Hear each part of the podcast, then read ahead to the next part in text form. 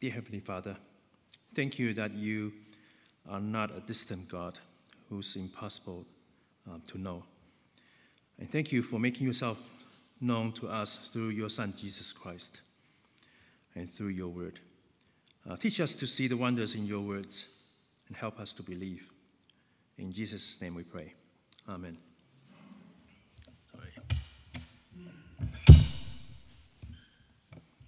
Sorry, I'm so short.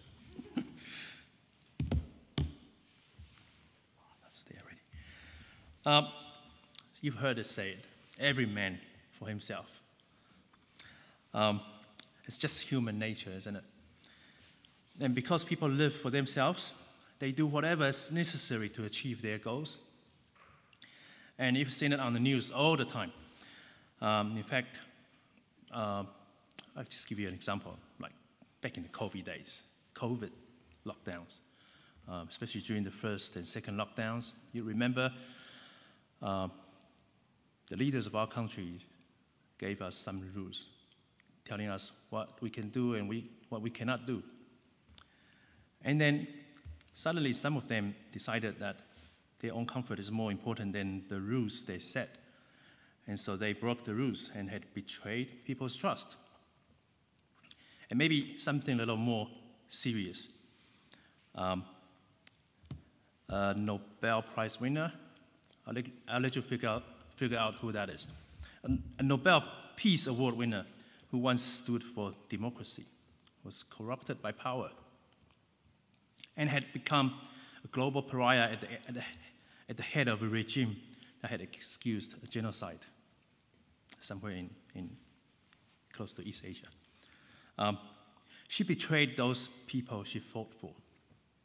And some of those who were so happy to see her becoming their country's leader um, just a few years back and ended up amongst those who were killed. And if you're fed up, fed up with what's happening in around our world all the time, and you decided to turn to your books to read a novel or to watch a film on Netflix, and I guarantee you, you just see the same thing all over again. People betray their own moral standards. Uh, people betray their own principles. Some betray those who loved and trusted them. And then people get hurt because of their decisions. And perhaps you too have experienced the painful betrayal uh, by someone close to you because of their self, uh, self-centeredness.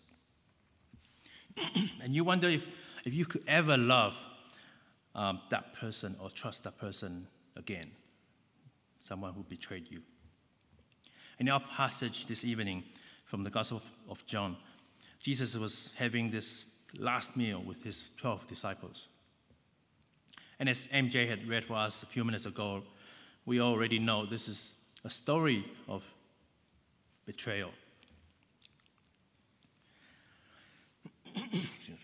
but it ends with um, Jesus commanding us to love one another as he has loved them. Uh, to make things simple, we, we to look at how Jesus loved and how we are to love one another. This is two points today. Um, if you peek over to the verse, verses right before our passage, you remember how Jesus washed his disciples' feet to teach them a powerful lesson of servant leadership. And as they started eating, Jesus moves to come to the closure in his relationship with, Judas. And just how did Jesus handle the situation? Uh, verse, verses 18 to 20. Jesus addresses the problem of his betrayer. In John, John packed so many information, so many details in, in those first three verses. Jesus told his disciples, I know those who I have chosen. So Judas chose all 12 of them, including Judas, who was about to betray him. Jesus chose him. Uh, Jesus told his disciples, without naming Judas, he said, He who shared my bread has turned against me. And if you look at the, the footnote that's on your Bible, uh, the term turn against, there's a little footnote, It literally means lift up one's heel. So in their culture, heel and hoof, that's the same word. So imagine someone lifting his heel, give you a malicious kick, and that's what betrayal is like. Someone turn against you. It's very nasty. It's quite a strong impre- uh, expression. Yet Jesus was saying, uh, verse 19, I am telling you now, before it happens. Not if it happens, it will happen. So that when it does happen, you will believe that I am who I am. Wow. Not only, not only was Jesus predicting what's about to happen, um, but he was also saying what's going to happen to him will happen exactly, exactly how it should happen. Uh, to show us that Jesus is the I am who I am. And you're familiar with that term, I am who I am. Uh, it's found in the Old Testament. When, when God first appeared to Moses in the burning bushes, this, is, this was the name God used to introduce himself to Moses. So Jesus was saying right here, he said, he, he is God. He is that I am who I am. And Jesus was saying he was in control. This was what got to happen. So you see, Jesus could have told his other disciples about Judas's imminent betrayal. He could have openly confronted Judas. Or Jesus could have fled. But instead, he tells Judas, verse 27, what you are about to do, go and do, do it quickly. And all this points to the fact that Jesus himself actually embraced the cross. And this betrayal from one of his closest friends was not a tragic accident. It's not a surprise to him. Everything happened according to his plan. Jesus was in full control. But a close friend who betrayed him.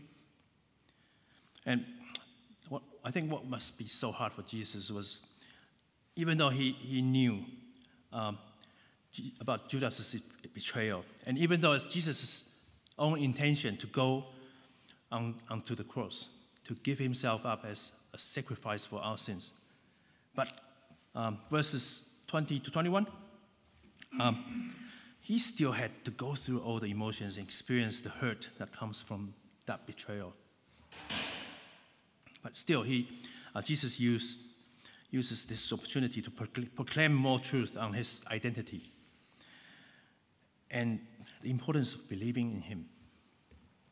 I guess Jesus just didn't fit Judas's idea of what a Messiah should be like.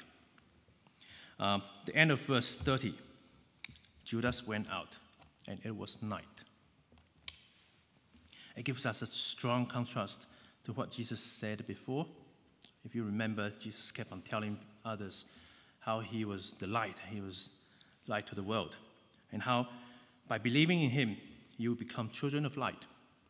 And if you are children of light, you will not walk in darkness anymore, any longer, because you are now walking in the, in the light. But Judas, he chose to go the other way. He went into the darkness. And John brought us back, um, he wrote back in chapter 11, he said, oops, where was it?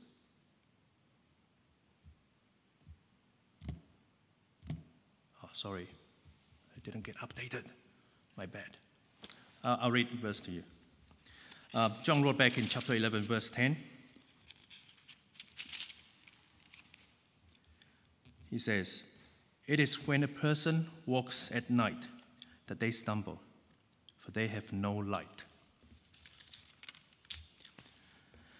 So, really, despite what you think a Messiah should look like, whether you think Jesus was good looking, or if he was a bit scruffy, or even looking a bit rugged, with what Jesus said, he leaves people only two options. He said, I'm who I am. Either you believe what he said he was, or you don't, like Judas, who chose not to believe Jesus. Um, C.S. Lewis, uh, you all know him, the author of the Chronicles of the Narnia. He put, puts it like this If Jesus wasn't who he claimed he is, sorry, I, I said Jesus, I am who I am. He said he was God. If, he, if Jesus wasn't, either he, he was a crazy fool or he was a liar. And you see, if he, if he wasn't God and he didn't know he wasn't, then he is cra- crazy. Uh, Lewis says he's a lunatic on the same level with the man who says he's a poached egg. Uh, and eventually, Jesus died a fool's death. He, he died on the cross. He was stupid. Um, or if Jesus wasn't God, and he knew he wasn't, yet he continued to say he, he is. And then he was an evil liar because over this last 2,000 years, all those who believed in him, including you and I, we've all been deceived. Um, you know, we, we, we were led nowhere. And worse still, if he was the devil telling us all the lies and we followed him, we followed him into hell. And that's horrible. That's scary. But, but then, if Jesus really was who he said he claimed to be, uh, he is the I am who I am, then you and I must make, our, make up our minds. Either you call him Lord or you don't. Um, Lewis continued to say, Please just don't say he is a great teacher or a legend. Jesus didn't leave us such choice. Uh, verse, verses 31 and 32, uh, Jesus speaks of being glorified immediately after sending his betrayer off to do his deed. Um, in earlier chapters, Jesus talked about that term being glorified. You remember that means his death and resurrection. But in our passage today, obviously he was still eating his food with, with the disciples. He, he's not dead yet. Um, but here Jesus says, Now the Son of Man is glorified. I think Jesus was trying to say two things. Uh, firstly, Judas' betrayal seals the deal. Um, Judas heading out to betray Jesus tells us that Jesus' death on the cross is basically a done deal. And most people lived for their lives, but Jesus lived for his death, uh, for this very moment, in order that he might be glorified. And secondly, Jesus makes the cross the necessary thing for one to be his disciples. Uh, to be his disciple is to follow him everywhere he goes. And if he suffered, so will we. But if he demonstrated his love for us, shouldn't we also follow his example and love one another? Uh, while we were still sinners, Jesus died for us on the cross. He served us with his death, sacrificed his life to pay the penalty for our sins, so that through his death we might live. Verse 33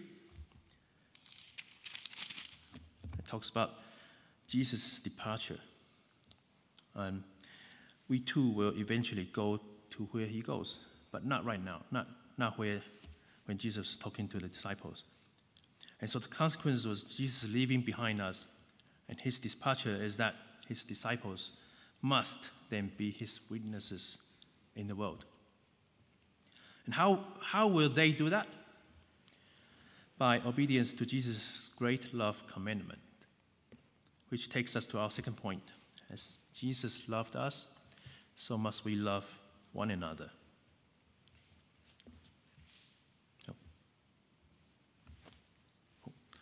Uh, if you could know in advance, like Jesus did with Judas, your best friend is going to betray you soon.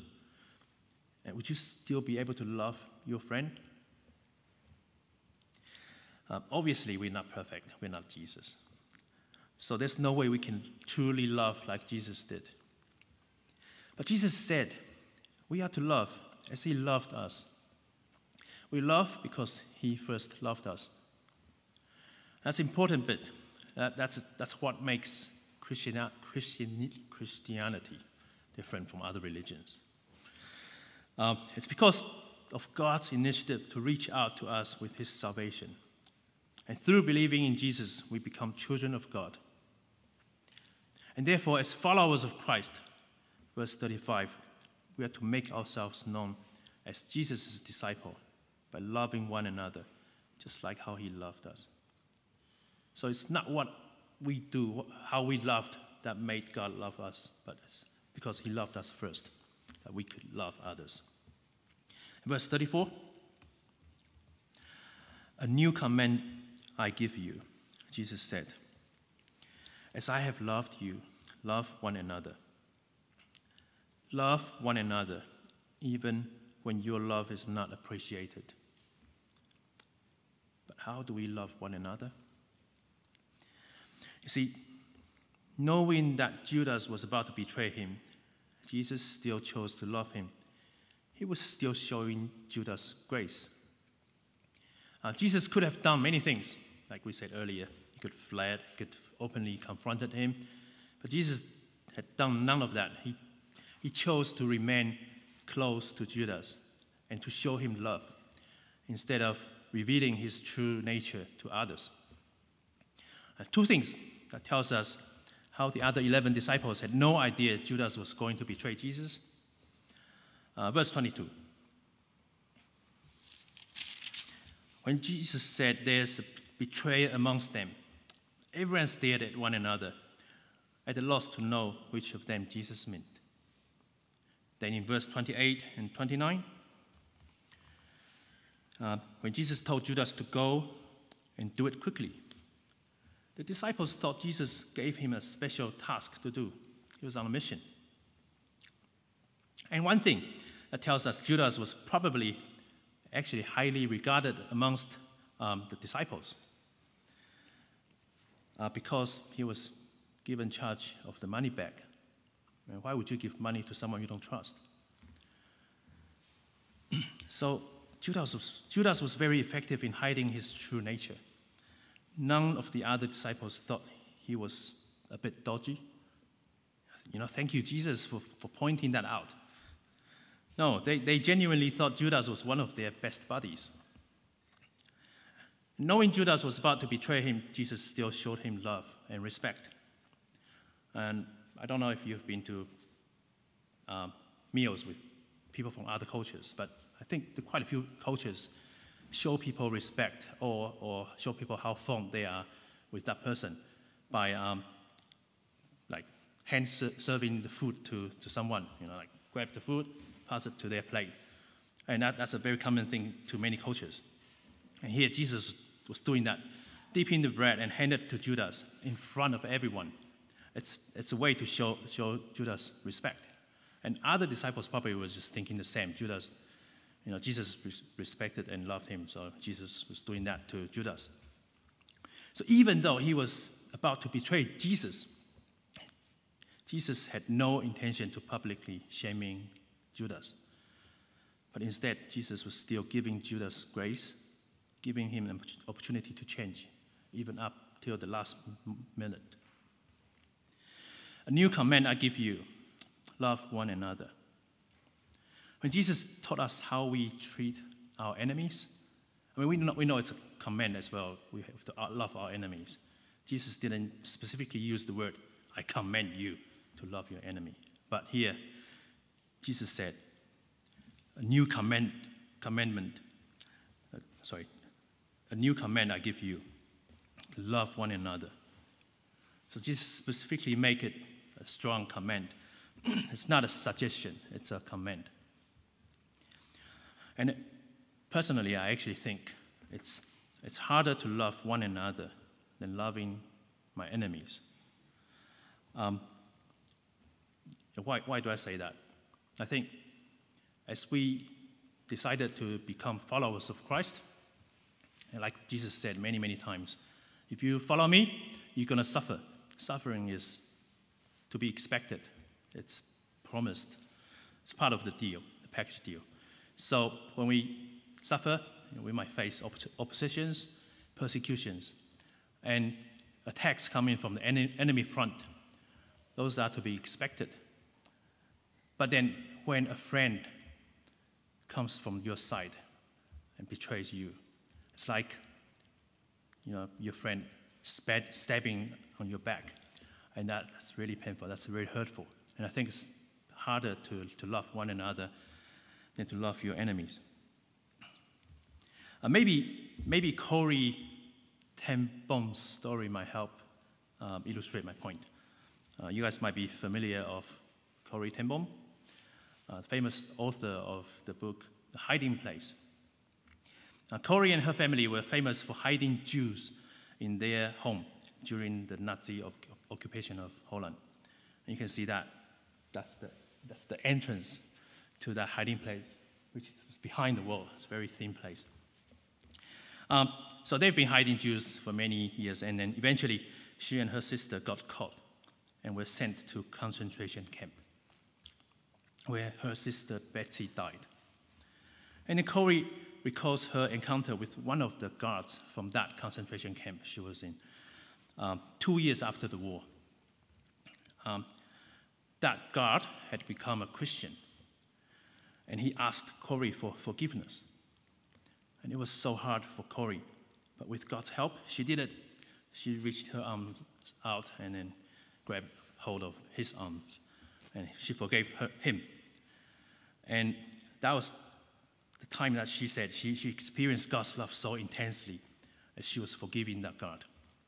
And Corrie thought to herself, if I could forgive and love a Nazi God who had contributed to my sister's death, uh, then loving others would have been child's play. Loving others would be easy. But years later, when some Christian friends of hers, um, who Corrie loved and trusted, had betrayed her and hurt her so much, they did something that's just unbelievable. And she found it hard to love and forgive them. And because, because they had betrayed uh, Corrie's trust, and Corrie, Corrie decided to keep their hurtful letters as evidence to prove that they, what they did to her was wrong.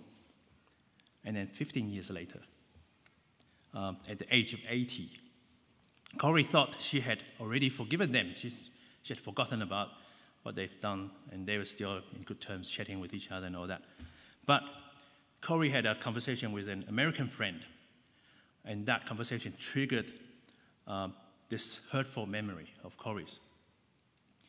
And she suddenly realized that she hadn't actually truly forgiven her friends. She was reminded of the Lord Jesus who loved her so much and took away all her sins, thrown into the bottom of, of the sea, gone forever. That was the, the phrase that she loved to use when she talked to others about Jesus' love. Thrown to the bottom of the sea, gone forever. And as a result, she, she was reminded of her grudges against her friends, the letters that she still got. So she decided to burn them or burn all the evidence against her friends. And this time, that was 15 years later, after she first got hurt, uh, she could truly forgive her friends and love them without having a knot in her heart. So, friends, to love one another as Jesus loved us is impossible if Jesus isn't your Lord and Savior. Uh, you could put on a friendly face, you could pretend that you're on good terms with one another. But you just can't love as Jesus loved because you cannot give away what you don't possess. To love as Jesus loved, we need to accept his love for us first. We need to accept his death and resurrection, his forgiveness for our own sins. Only then we can love as Jesus loved. Uh, the result of our obedience to his command will be verse 35. People will know that we are Jesus' disciple. So, friends, as we draw our time to a close, uh, let me leave us with two thoughts. Firstly, who is Jesus to you? Do you believe who he said he is? I am who I am. Um, it's okay if you haven't made up your mind yet. But may I encourage you to give some thought to what Jesus had to say. Because if what he said is true indeed, you were left with only two choices. Either we are like Judas, going, into, going out into the dark, or like the disciples, following him and become like him. And secondly, for those of us who claim to be Jesus' followers already, uh, in what ways can we be more proactive in loving one another? Is there someone, maybe including yourself, who needs to receive God's love, uh, God's unconditional love, and His forgiveness? Remember, unless we grasp the center of Jesus' death, we would never be able to love like Jesus did. Um, I'll give us a moment to reflect on those questions, then I'll close us in prayer.